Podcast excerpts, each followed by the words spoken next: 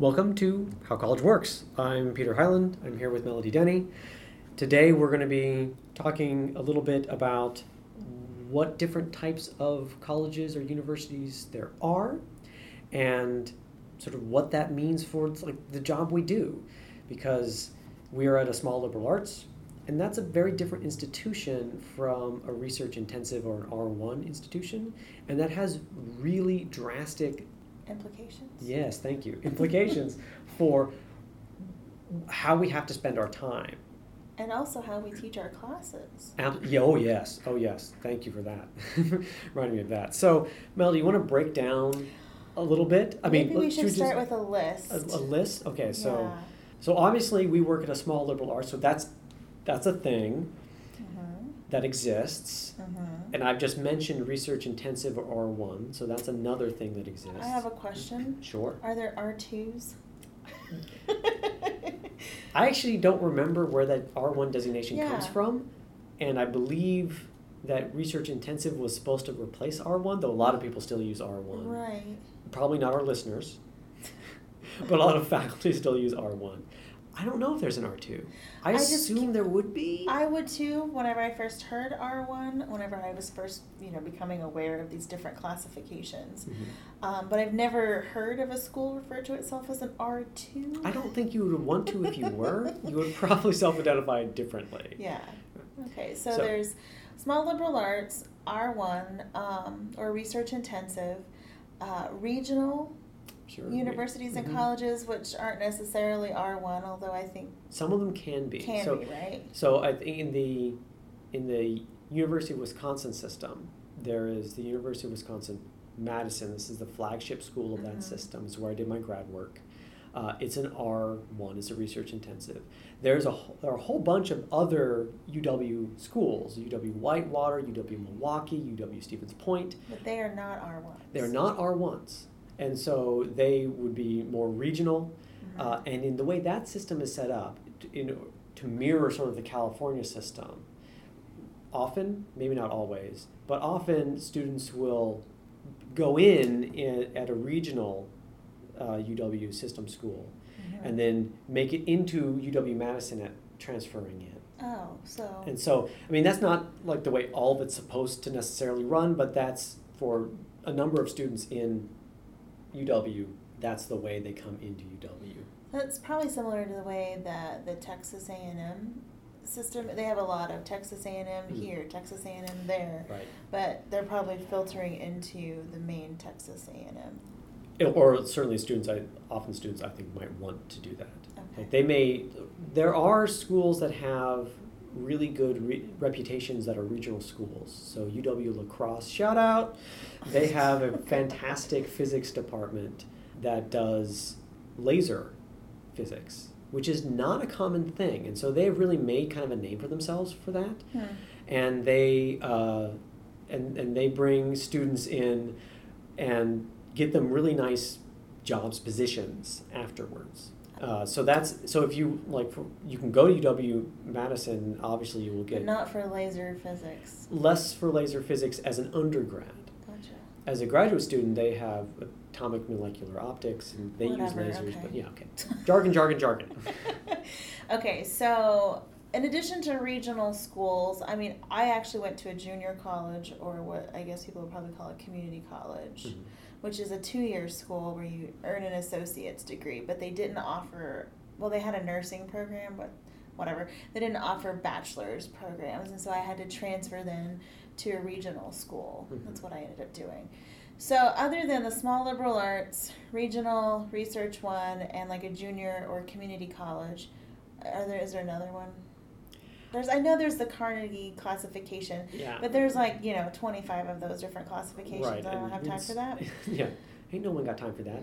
I, I, sort of broadly, I think that mostly does it. I mean, you Okay. have your, your, your elite schools, but elite schools almost always classify into research intensive. Right. Your Harvard, even though you don't think of it as so, is. Mhm. You know, Stanford definitely is. MIT is. You Mhm. know, if you're Canadian, hey Canadians, McGill is.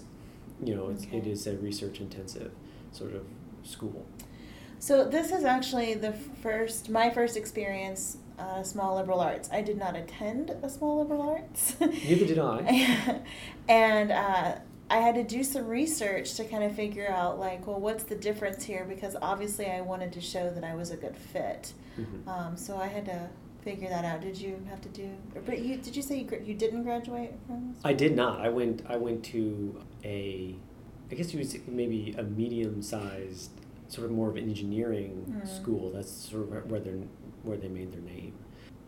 But I, I had talked. I'd always had in my mind to to go be a faculty at a small liberal arts, and so it had. Why? How did, that was not even on my radar.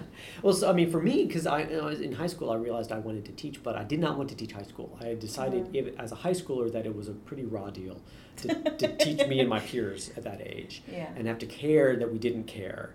At least that's the way that I saw it at the time. Hopefully, everything is super fantastic where you are, but uh, I was like, well, but if I teach college, I don't have to worry about that and, and, sort of like I had like Dead Poet Society in my head yeah, as yeah. what a professor is, and that really makes it seem like in my head it's this idea is like oh so you're a professor. What that means is you wear a tweed jacket with leather elbow patches. You live in a renovated Victorian like just off just off campus. Like it looks like New England, and you just wake up in the morning, you know, put on your tweed jacket walk into your lecture, your tiered lecture hall, and just sort of off the cuff talk about brilliant physics in my case.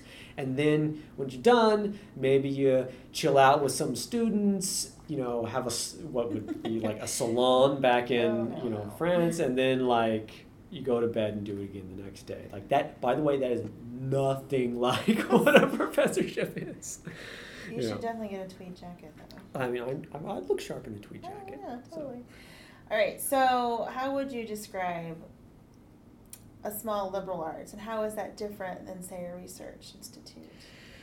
Uh, so, a small liberal arts is, as a faculty and administration, is focused on well rounded. So, ideally, we want to turn out, turn out, produce, help students. Yes, there we go. Help students become like almost like Renaissance individuals so that they they have a grounding in math and science and uh, social sciences and humanities and the fine arts. And so anything our students who graduate here turn their hands to or their minds or their attention to they will have some basis for understanding it not necessarily excelling at it right? But they will have some awareness of it and that the overall mission of the college or university that is a liberal arts is at heart to turn out a balanced, well rounded adult human being. And that balance comes from exploring all of these fields and doing it sort of reasonably. And a research institution it has a, has a very different focus. So when you think of a college professor, you're almost always thinking of a research professor, certainly in the sciences. Yeah. And so if you're like, if you see a physicist, if you see a, if you see a physicist in a movie who is a professor, they are 99 times out of 100, they are a professor at a research And they're in a lab. And they're in a lab. And their main focus of their career is to understand the world at a deeper level and to do foundational or or really cool physics research and publish that. Because the publishing is what lets them keep their job right? But their focus is not on the development of the individual student. Their focus is on the i mean for one that's sort of selfish the development of their own prestige. And that that and research and research right? right? Research is the way that you would do that. And so those big research institutions they run off of that research money. So if I was a professor there and I brought in a million dollar grant, you know, that my, would never happen in English, by the way. Yeah, yes, uh, that would be difficult. but if I brought in a million dollar grant, I ten percent of that or something along those lines would would get taken as it's called overhead by the university, and the university just takes that money in, and they use it to to pay for all the things the university does, and so at say UW Madison or uh, Oklahoma State that do a lot of research. They're bringing in hundreds of millions, billions of dollars worth of research money, and that's turning into, you know, tens of millions, hundreds of millions of dollars of funds straight to the university to spend sort of basically as they wish. So, from that conversation, I have two questions, two follow up questions, I guess. So, what about a core curriculum at those Research One institutes where all first and second year students have to take like a math class or a lab class Mhm. with science or whatever? Isn't that essentially the same as a liberal arts education? I, mean, I think it, my impression, and I'm not an expert, is that in the United States, almost all of our institutions are built off of a liberal arts focus. And I'm contrasting that with my under, awareness I should, of the way European education works, which has at a couple of different points uh, exams, which Yeah. I not I don't think it's hundred percent, but for the most part determine what track you're going to go into, whether you're going to go into sort of what we would refer to as a blue collar or a white collar or uh, jobs, or whether you're going to go into art or science. You know, you have even if you score awesome across the board, you have to pick, and then you Mhm. get funneled in, and then you all the other stuff kind of falls away, and that you become more and more focused. So one thing is that result of this is my impression from when I was a graduate student is that European students coming into grad school, having done high school, they have closer to the equivalent of a master's for an American student. They have done more within their field, But in that one field. but only in that one so field. it's rather it's depth rather than breadth. Yes, yes, it's more depth and less breadth. Okay. And Whereas I think American institutions tend to keep that focus wider Mm-hmm. for basically all the way through your bachelor's degree. At which point, then it really narrows, right? Once you go into Right. graduate school, it's just just that. Is what you So if the curriculum across the, the country is similar, then what is the benefit of a liberal arts education? I mean, certainly, I, in my understanding is comes from the focus of the institutions. Is not that any institution does not care about its students, right? But from a financial perspective, there is much less of that school's funds which are coming from tuition. Mm-hmm. Um, and it's also just sort of the focus of the faculty. So here at a small liberal arts, we're very student focused, and everybody wants to be student focused. It's a big buzzword at the thing, and I th- I think it's good, obviously. Otherwise, I wouldn't be at a small liberal arts.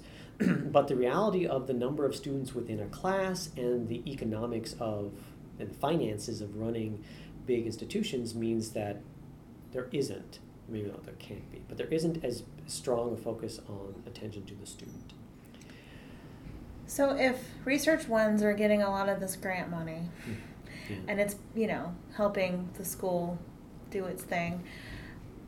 I'm guessing it sounds like because if we're small liberal arts, I certainly don't have a whole lot of time for all my publishing and grant writing. Yeah, right. Um, so I'm not bringing in that cash, and Yeah. I'm not sure anyone else is really focused on that. And if they happen to bring in a grant, we're like, woo. Um, so where does the money then come from? If not from that, like, so what's I guess keeping the wheels turning of a small liberal arts? so i mean tuition makes up a larger portion of it but there's still a large portion of the the income of of a college or small liberal arts college which comes from its endowment Okay. And so when people make bequests to university, this is sort of interesting in that when someone in the says in their will they're going to put bequeath money to the college or university, the uh, institutional advancement that's the group that's the department that handles this sort of things gifts to the college and stuff like that they they refer to this refer to this as when the uh, gift reaches maturity. So the gift reaches maturity when that person dies and the will goes into effect. Because we can't just say. Because we can't be so like we can't we can't it, like death money sounds a little insensitive, right? Yeah. So when when those gifts reach maturity, they get transferred into the into the college's uh, endowment, and for the most part, the endowment is not meant to be spent itself. You're meant to spend The interest. the interest off that endowment. Okay. And if money's coming in and your expenses are relatively low, then any interest that's not spent gets folded back into the endowment for the next time around. In, say, I don't know, 2009, when everything's kind of fallen apart a little bit financially, and in college endowments are Connected to the stock market. connected to the stock market. I mean, they're they are. I mean, I'm sure they're different, but at heart, they're like my retirement. Right. right. And so when the stock market crashes and the endowment's value goes down, and few people are delaying going to college, you start to actually spend down your endowment. You have more expenses than tuition and that interest can cover, and you start spending down the endowment. Which is not where you want to be. But No, It no, happens. So, all of that information taken together, what that tells me is, as a faculty member at a small liberal arts, is that I don't have to focus on research because I'm not supposed to be bringing in the books. There's that pressure is off of me. Although research could be something I could pursue if I wanted. But what that also shows me too is that students are going to be a larger focus because, well, their tuition, not to make Right. it a money game, right? But in well, some and- ways, And, and one thing I think to stay away from is this idea of, I mean, people say consumer culture, they often mean something else, but in, Yeah. in this aspect, it is the idea that a student has spent money and therefore is going to demand services good luck with that. from their professors. And as Melody says, good luck with that. Part of what she means by that is that the culture at a college or university is, is different than it was in high school hmm and that the way that the faculty and the administration view this financial transaction is not a purchase of an item. And you don't spend your money for your for your uh, credit hours and get a passing grade. That is, or, or certainly not an A. What you are what you are spending your money on is access to your professors. And so, from that perspective, it does not matter to me how much my students have paid or if they've paid at all. They're, they're enrolled in my class. My job is to help them to understand them, understand the material. It's their job to work at doing that. And it's my job to support them and provide them with the support that, that I can for them to succeed. But they have to do the work. And part of the reason for this sort of philosophy is that within the faculty, a faculty member who has been hired and has atta- attained tenure is, has been formally recognized by the faculty, by their peers, as an expert in their field and an asset to the college or university. And one of the things that you did not hear me say in there was student.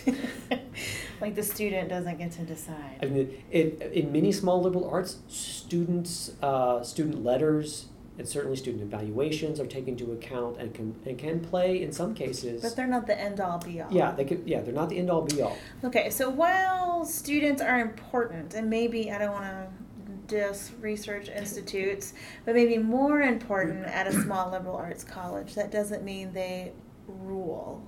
No, they're not in charge. they're not in charge. I think a better sort of idea to have in your head when thinking about students and, and professors is more of an apprenticeship model. So I have not apprenticed myself to anybody. but, I mean, at We're some level, you could say that I did when I went to graduate school. I apprenticed Yeah. myself to my advisor, uh, and I like learned how to do physics at a high level from him. And so similar is going on for undergraduates who come into a college or university is that you're learning that subject from a master, somebody who has been recognized. Uh, so basically, the ten, if someone has tenure, that is equivalent, I think, I think, to being a master craftsman in your craft. It is the highest level of professional recognition that you can have Okay. in that sense. Since I, I'm not a carpenter, I can't tell you. I have no idea what goes into being a I'm master not sure. carpenter. I, I understand. But- I mean, this is a good whatever Yeah. analogy, So but it- okay. It's an okay analogy. Okay. But it you know, but it also means that you know. If, So you have to take the opportunity yeah. to learn. And so what I tell my students is you're paying for the opportunity to learn and it's your choice whether to claim that education or claim that opportunity. Right. You can run with it and do all do a whole bunch of work and dive into the material uh, of your own volition, or not, because I'm not going to drag you kicking and screaming through the material. I mean, I'm going to go through the material. You can come along with me, and if you have trouble, you can ask me for help, and I will help you. Or you cannot. And It seems impossible for us to stay on track because all of these things are so interconnected. but if we go back to small liberal arts and Mhm. research one, um, and the difference is we kind of map that out. And then what about like a regional university? Like, what's the big difference there? I mean, to be honest, I'm not sure because I have not worked at one, but I, I believe that usually the pressures of how much research you need to do is less. Not that it's not there or not that it's not big, Mm-hmm. but a professor who has attained tenure at a big, big state school or an elite university, they are at the top of their craft Right. and that's not required to attain tenure at a regional university. That's my. Not that they aren't fantastic or doing good Right. research or doing good teaching. So that's been my experience with the regional university is that yeah those expectations are there but the pressure is not as much Right. but it's also like well you need to teach well and do research so in some ways they're caught in the middle Yeah. At at, at uh, my, my my own personal view of like the worst job for me would be a small liberal arts that is trying to change its reputation and you know build in more research because then you have the pressure to be producing research and the pressure be doing quality teaching and you're still going to have to do that service aspect sitting on committees and doing work that keeps the college running um, Well, so there's nothing there's nothing there's, there's no like respite. Right. So then my experience with like a junior college or community college which aren't always the same because you i think some community colleges you can get a four-year degree right? I, I think so i think but, so again, but again i haven't taught and i haven't looked into it. I think so. I know some people we could ask. Okay, well, maybe more on that, but so a lot of what I understand is that the junior college or community colleges are stepping stones for students often to a regional or larger university. Mm. And so if they don't have like those that extra science class in high school, they might want to take a science class at a junior college before they transfer someplace else. yeah Um, And I think one of the reasons that ends up being the case is that if you're going to go to a big research institution, those professors are they have to be focused on their research. That's and they want to be focused on their research. You got to love what you're doing to be doing it at that level, and they have to be doing it at a really high level to attain tenure. mhm. And so it's not like they're going to get there and be like, okay, great, I'm done doing research now because there's no way you could have kept that up for five to seven years, depending on the institution, if you didn't love what, what it was. But that also means that they're not spending their time thinking about and being medit- reflective on their teaching. Mhm. And so you're going to end up with with instructors often, not always, at those big research institutions which are going to be less informed about best practices, more comfortable with the way things were done when, when they learned. Mhm. And so that often Unless leads to their a, research is about teaching. and, uh, there that is a thing which is happening more and more Yeah.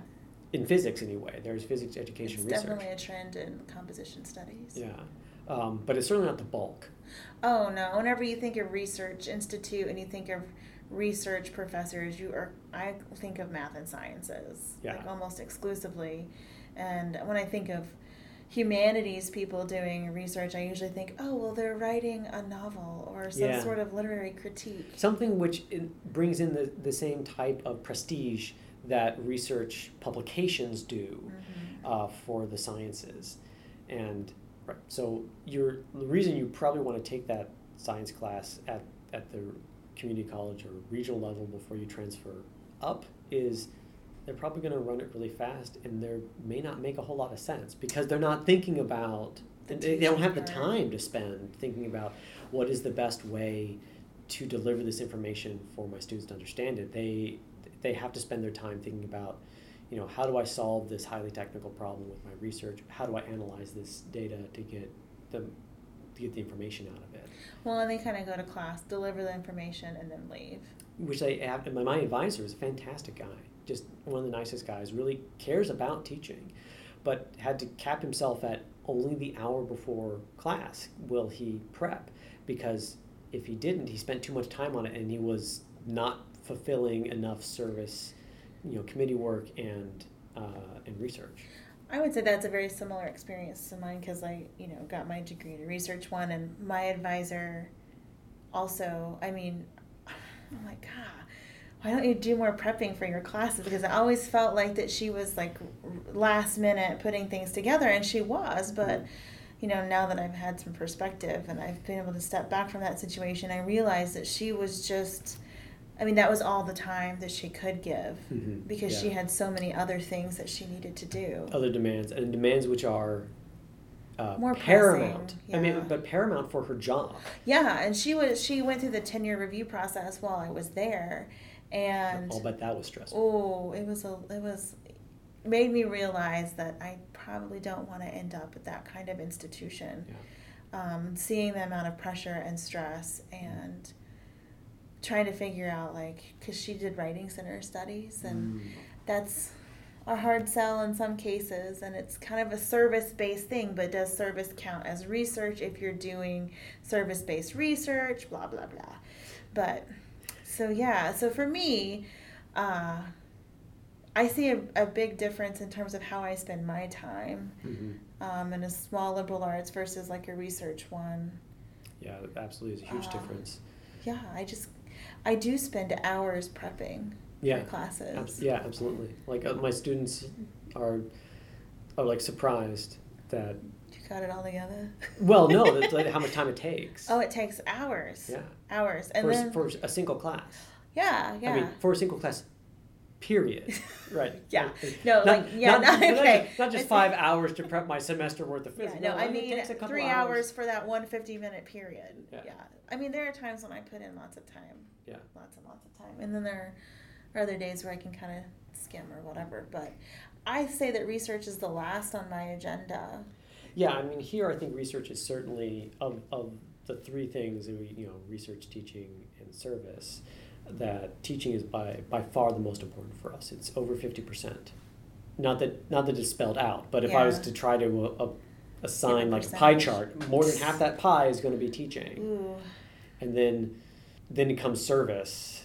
And then, then for If we're doing the pie chart, if 50% is teaching, what is how do you divide up service and research? well, I, I, I would say it's more like two thirds teaching, Mm. and then maybe, uh, I gotta do my fractions. maybe a quarter service is, is required. and The, the leftover, I can't do I the don't- fractions I don't know fast enough is. in my head. uh, would be would be research so there's like a sliver. development. Gotcha. This- It's more of a sliver. Whereas I think at a at a at an R one, It's almost 50% it's like seventy five percent research, Yeah. and then it's pretty darn close to a quarter service, and like that super thin one left is teaching. So the few hours that I dedicate a week to try to read a couple of journal articles or check out a book is probably all that that person can put into their teaching. Yeah, absolutely. And at, and at really elite, competitive uh, institutions, the places where if you tell someone, oh, I'm going to blank, they're like, oh, like you're Harvard, you're Stanford, you're MIT. You can't. You can't spend that much time teaching. In, in fact, you know, people will get. Um, I have a. I know somebody who has a friend, right? So like this is the urban legend, but I think this is pretty legit. Uh, was at Harvard, and their advisor's like, why did they won a teaching award? And the advisor's like, you need to stop that. If you're winning Yeah. teaching awards, you're spending too much time on teaching, and you're not spending enough time on your research, and you're not going to make tenure. That's really interesting um, because when I first went back to uh, work on my doctorate, I went back because I wanted to be a better teacher. But you don't say that out loud at a Research One Institute. No. In fact, I did, and someone's like, you need to stop saying On the that. DL. Yeah, they're like, mean- even if that's why you're here, that's not why you're here. You're here to, to research and to publish. And I'm like, I am? I mean, it depends on your advisor, basically. Like, so I was pretty upfront with my advisor and my supervisor when I was a, a postdoc, meaning I have my PhD, but I don't have a faculty position. I work for a faculty member. That this is sort of where I want to end up going, and they supported me in that. But yeah, it's it's certainly a thing. Is like if you if you're a graduate student and you're in a program where you're going to get a PhD and it is ostensibly like a research or something like you need to be kind of cognizant about who you're talking to and you got to feel them out if they're going to be okay if you're like yeah i want to i want to teach at a small liberal arts i don't want to actually yeah, they might. I don't not want to waste their time with you. yeah i mean it can yeah it can it can end up like that sometimes because faculty members are, are people as much as i would like them to be ideals of compassion and and and like that but some people think that that's the most important thing and if you're not there to do that they don't think you should be there i don't i think that's wrong but I think know. it's pretty clear where we stand. that's true that's true So, I mean, that being said, I don't want to say that Research One institutes aren't great places to be. no They're just not the, the greatest place for me to be. Right. I mean, and one of the things to keep, I think, to keep in mind is that you know while we're talking about like the level of basic attention that we give our students, that doesn't mean that at an R one students can't get a lot of attention from their instructors, be that a professor or a graduate student TA. And it also uh, something to keep in mind is that only at the most elite of small liberal arts will you approach the amount of resources available to the students there at a big research institution. Like there's a lot of money coming into a research institution. There's a lot of of availability for different degrees or programs. Mm-hmm. You know, so there is there is a lot to be had at an R one. You know, and if you are you know willing to go and talk to professors and engage with professors as an undergraduate, which can be super intimidating, but if you're willing to to in- get yourself inserted into what they're doing, there is work happening at those institutions which is happening nowhere else. You know, and it can be a incredibly valuable experience working with faculty there. So it's not that- not that everyone needs to go to a small liberal arts Yeah. but it fits what I want out of my work life balance. There, I mean, there's even with the difference in focus, there's also just less required. It means that I can have a family and not feel like I, I am ignoring my family to do research or ignoring the research to spend time with my family. Like I, it's not a zero sum game Mm-hmm. you know, for me in this environment, which is my personal, which again is me personally, m- my feelings about doing that much research. So that kind of made me think of like you were talking about the research and the prestige and those kinds of things. And I don't know, I feel like I work with some really great people who probably could totally hack a research one position and probably kill it if they really wanted to. Right. Um, so it's not really about like skill or ability or drive, it's just a life choice. Yeah, absolutely. Like one of the things which I might flatter myself incorrectly, but like if I cared that much about it, like I find it interesting. I, I think if I maintained it and spent the hours on it, I, I, I could have the chops to do it. I just don't want to do it. That's kind of how I feel. Like I feel like I could totally do that if I was willing to give up a lot Yeah. of other things. I mean, one of the differences, though, is that I think, and maybe this is completely wrong, but in physics, the fact that I work at a small liberal arts, to many physicists at R1s means I've failed. yeah. And I, I don't know if, if the stigma is quite as strong for humanities. I, I imagine it's still there. It's still there and probably isn't as much because of the whole research Mhm. thing we were talking about in terms of like the stereotypical researchers, the scientists, blah, blah, blah. But um, I still feel like people, And I don't really, I mean, usually if you graduate from an R1, you don't work at an R1 unless you're exceptional. Like it's very rare. Are Yeah, you- are you only, saying I'm saying yes, Okay. absolutely. Yeah, there there are like a small number of institutions that produce something like eighty percent of the PhDs in the Yeah. U.S. and it's far more PhDs than you can actually get into those institutions. Right.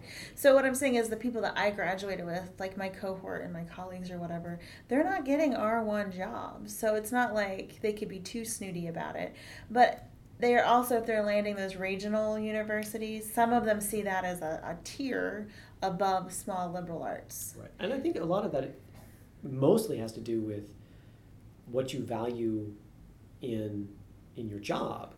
That I don't particularly value prestige for me in my job, and so I'm not motivated to go make a bunch of publications mm-hmm. to to show everybody how awesome I am.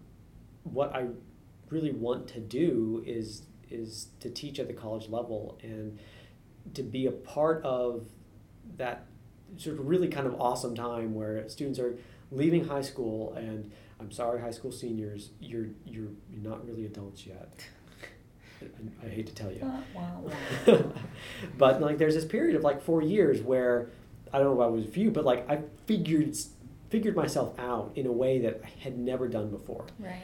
and it's a, it's there's a lot going on not just in terms of learning things but in terms of like figuring out who it is that you really are Mm-hmm.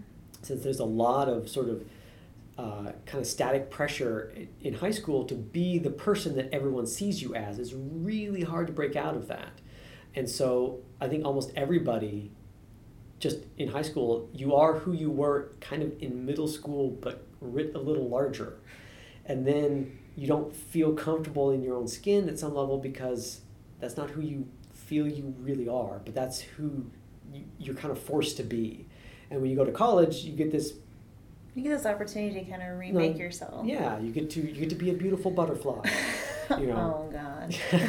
No. but you know So what you're saying is essentially you're part of that I'm- transformation. yeah like one of the things that I, I like about being a faculty member at a Small Liberal Arts is that I am a mentor to many more students than I otherwise would be at this period where a, a kind word and some support is much more valuable than later on. I could be a mentor to graduate students at an R1 yeah. and some a kind word and support there is really important. oh yes, they're very fragile. Those graduate students. but it's it's less important than when you are trying to figure it out Mm.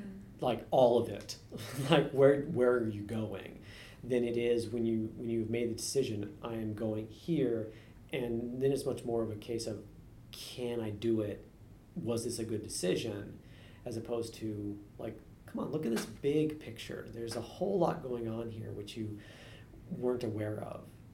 Uh, and that that sort of aspect is really appealing. I find it very rewarding you know the once a year or two when i have a student who really needs some help and i can actually help them in a super meaningful way and see them sort of go on and, and sort of pick themselves up and carry on and, and do well. That's that's worth it to me in a way that mentoring graduate students isn't yeah and prestige like i just don't care Yeah. Okay. Well, I think we ended up just talking more about how awesome small liberal arts colleges are, but um, we're also choosing to be here for a reason. So I guess it's natural that it comes down to that. But Yeah, I mean, a, a reminder, like I said before, like don't discount any of the other types of institutions that we talked about. We're here because we love what this offers us Mhm. And and what we value in the education that we provide. But obviously, there's a ton of people at a big well, we both went to R ones, and yeah yeah, yeah. we survived with or without individual attention or yeah. So, but it's you know it's finding the match for what you want to do. There are students who are like they don't want to go to a small liberal arts. Certainly, you're much more likely to find super strong sci- science degree programs at not liberal arts. mm-hmm. That is, I mean, not that you, not that there's anything inherent in a, lib- in a small liberal arts that would exclude exclude that, but it's just not the way it works out. Okay, I think you've answered all my questions. uh, but I mean, I think that helps sort of at least differentiate the R1 and the small liberal arts, which are, I mean, to me is a really important distinction. Yeah, and I mean, we only talked sort of briefly about the philosophy of a small liberal arts. At least it felt like we spoke briefly. I don't know. I think a lot of the things we talked about Sort of, fed into. yeah, I think they're implicit but not explicit. Yes, maybe that's another conversation. so, anything else? I think that I don't know what else to say. well, that I mean, uh, it's a lovely conversation. Thank you for oh talking yeah, with me, Melody. always. If you have anything that you would like us to talk about on how college works, you can find me on Twitter at Dr. Hyland, D O C T O R H Y L A N D. Uh, be love to hear from you uh, and add it to the, li- the long long list of things that we would like to talk about in helping you understand how this strange beast that is college works. what are we doing? Until next time, this is Peter Hyland. This is Melody Denny. We'll see you later. Bye.